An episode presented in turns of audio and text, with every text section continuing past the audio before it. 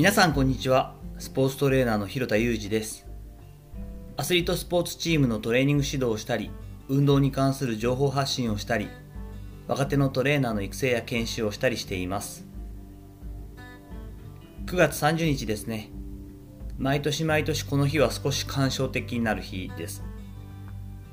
理由はですね第一次戦力外通告というのがプロ野球において行われる日だからです。まあ例年そうなんですけれども今年はコロナ禍の中で若干こう少し遅れたりはするのかなと思うんですけれども一般的には9月30日10月1日というのが第一次戦力外通告の通達日となっています。ちょっと重たいんですけれどもプロアスリートがどんな気持ちで1年1年勝負しているのかそんなリアルを知っていただければなということで、えー、戦力外通告と赤とんぼというエピソードをお話ししたいと思っています。夏の暑さがこう和らいできて涼しくなってくると助かる反面プロ野球の、えー、2軍担当、まあ、ファームなんて言い方をしますけれども担当のスタッフはちょっと憂鬱になるものだと思います。若手の成長株がいたり怪我をしてリハビリをしている主力格。治ったら1軍に行くような選手がいたりそしてちょっとどちらでもなくてこう宙ぶらりんで試合機会も失って目標を失った中堅どころがいたりと。日本のプロ野球は1軍と2軍しかないですからこう1軍で戦力になっている25人か。その選手以外は全てファーム2軍にいることになります。同じ目的の選手というのがこうあまりいないんですよね。すごく多様化しているというか。モチベーションだったりその扱いというのも随分こう多種多様なのがファームだったりします。私が所属していた千葉ロッテというチームは今でもそうなんですけど2軍施設は、えー、埼玉県の埼玉市にあります。浦和球場ですね。でこの時期になると例年こう赤とんぼが飛んでくるようになったりするんです。でこう、まあ、千葉ロッテの昔からロッテの昔からあるこう言い伝えでですね、まあ、縁起でもないんですけれどもこの時期に赤とんぼがこう肩に止まるとその選手はこうクビになるみたいな、まあ、くだらないんですけどね。ただまあ実際にそのこの時期のトレーニングだったりそのウォーミングアップみたいなところでちょっとしたストレッチをやってる時間なんかに、まあ、選手が軽く談笑していた時にこれもまあ笑い話になるような話なんですけど本来なら。5月なら笑って済む話なんですけどこの時期にあのある選手がふざけてというかもう赤友の季節ですね肩止まったらやばいっすよみたいな話をしてたまたまこうあるこう30歳ちょっとオーバーした中堅選手の方に止まり「何々さん止まってるじゃないですか」みたいな「はははやばいっすね」みたいなこう、まあ、無神経なね選手もいるので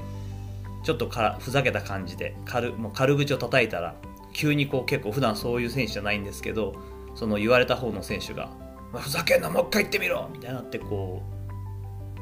う胸ぐらをつかみに行こうとなっちゃったりとか。で慌てて周りが止めて「おい落ち着けよ落ち着けごめん謝れお前」みたいになったりとかでね。みんなちょっとこうシーンとしちゃったりとか。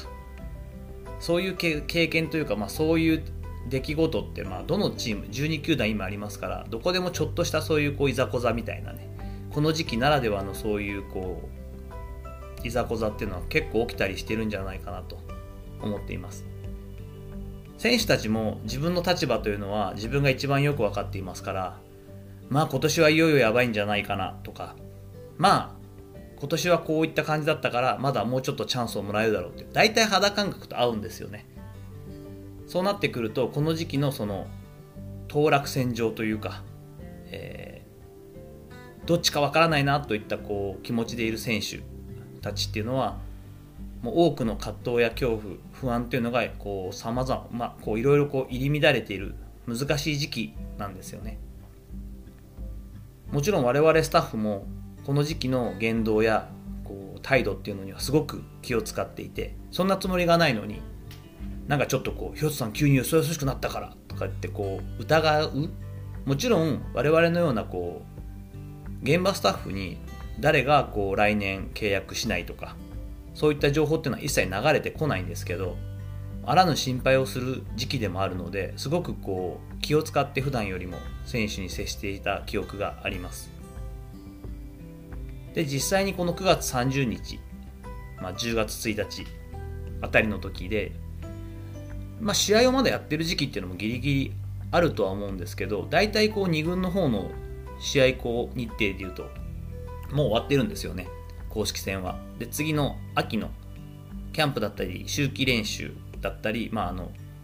フェニックスリーグなんて宮崎にこう若手たちはまだまだ実践を積みにこう試合しに行くんですけどそんなところの練習をしているのが普通です。ただこの時も例えば朝一番でとか夜のうちに、えー、戦力外通告になりましたと言って練習に来ないということはほぼ私の時代には少なくともなくて同じように全員で練習をしていると。で例えばランニングの補強プログラムをこちらが提供しているプログラムを走ってる最中にマネージャーが「おいまる事務所の方まで来てくれ」って声をかける。練習途中でですよ。そういうパターンが、えー、ほとんどでした。呼ばれた方の選手はですねちょっとこう諦めたようなのか泣きそうな顔の選手もいるし少しどこかほっとしたような選手の様子だったこともありますが何とも言えない雰囲気で途中だけどいいですか？広田さん。私の方も OK 言いようがないので練習の途中ですがその選手がこう事務所の方に向かっていくのを見送ると。10分15分すると何名かの選手が、えー、また戻ってきてお世話になりました。って言ってまあ手を差し出してくるのでおうって言って握手をするんですね。野球界ってすごくそれはまあいい文化でもあるんですけどシーズンこう開幕するとか春のキャンプが始まるところの挨拶で必ずこう初めてグラウンドにあったりすると握手をする。1月過ぎてから、えー、と正月明け初めて、えー、グラウンドで自主練期間中であったりする時も手袋を取って今年もよろしくお願いしますって握手をする。でシーズン終わった農会とかでも最後に会う人にはお疲れ様でしたと握手をする。そんな文化があるんですけどどんな顔をしてしたらいいのかどんな言葉をかけたらいいのか。私自身は合計で多分6年間なんで6回ほど選手を見送るというか選手とお別れをする側の人間として選手を見送ったんですけど、まあ、答えがないままというか何も言いようがないままその6回の機会を過ごした記憶があります。日本に生まれて社会人として働く中で私が経験したこの環境っていうのは多分すごい極端なものですよね。一般的なその仕事の契約形態とかでもないですしその終わりの来方というのがすごく独特だとは思います。それでも、え、本当に一日一日選手が現役生活の終わりに向かっていっている、え、そんなことを実感できたということ。これはアスリートスポーツに携わるスタッフとしてこういった経験が契約社会で専門家として生きる覚悟というのを与えてくれたと思っています。まあ私自身、えー、7年目か、2009年には自分が呼ばれるという経験もしたりするんですけど、この辺の話はまた別の機会にということもありますし、意外と言われるよりも、こう、言われる側、見送られる側よりも、見送る側の時の方が心も痛かったし、切なかったなという気はしています。なので9月30日になるとどうしてももう随分そのプロ野球の現場を離れて僕は10年以上になるんですけど結構やっぱり強烈な環境だったり経験だったので9月30日というのは私の中で特別な日の特別な日付になったりしていますしこの日にこうキュッと身が引き締まる気がします。打足なんですけどだからこそあのこれはこうちょっと放送で言うことじゃないかもしれないんですけどこう戦力外通告っていう番組がこう TBS さんかな？であるんですけどもあれ見見た試しがないですしあれこうすごい腹立つんですよね。なんかこうドラマチックにというかテレビなんでしょうがないんですけど少し脚色めいたところもある気はするんですね。やっぱりそしてあの中で選ばれる選手以外の何十倍という選手やスタッフが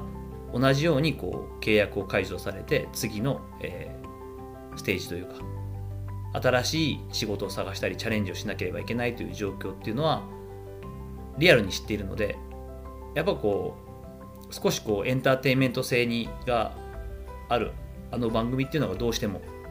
好きになれないし見る気にもならないし腹立たしくなってしまうのは、まあ、少し感情的になっているのかもしれません。さていかがだったでしょうか？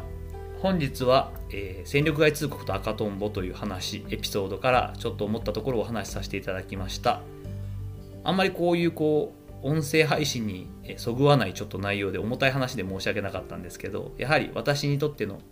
大事なエピソードだったり経験だったりもするのでちょっとシェアさせていただきたいなと思ってお話をさせていただきました。引き続きご質問やご意見などもお待ちしています。こんな話を聞きたいよといったことがあればぜひぜひよろしくお願いいたします。もし気に入っていただけたらいいねをしていただいたりまだの方はぜひフォローもしていただけるとやる気になるので嬉しいです。お願いします本日も最後までお聴きいただきありがとうございましたこの後も充実した時間をお過ごしください。それではまたお会いしましょう。広田裕二でした。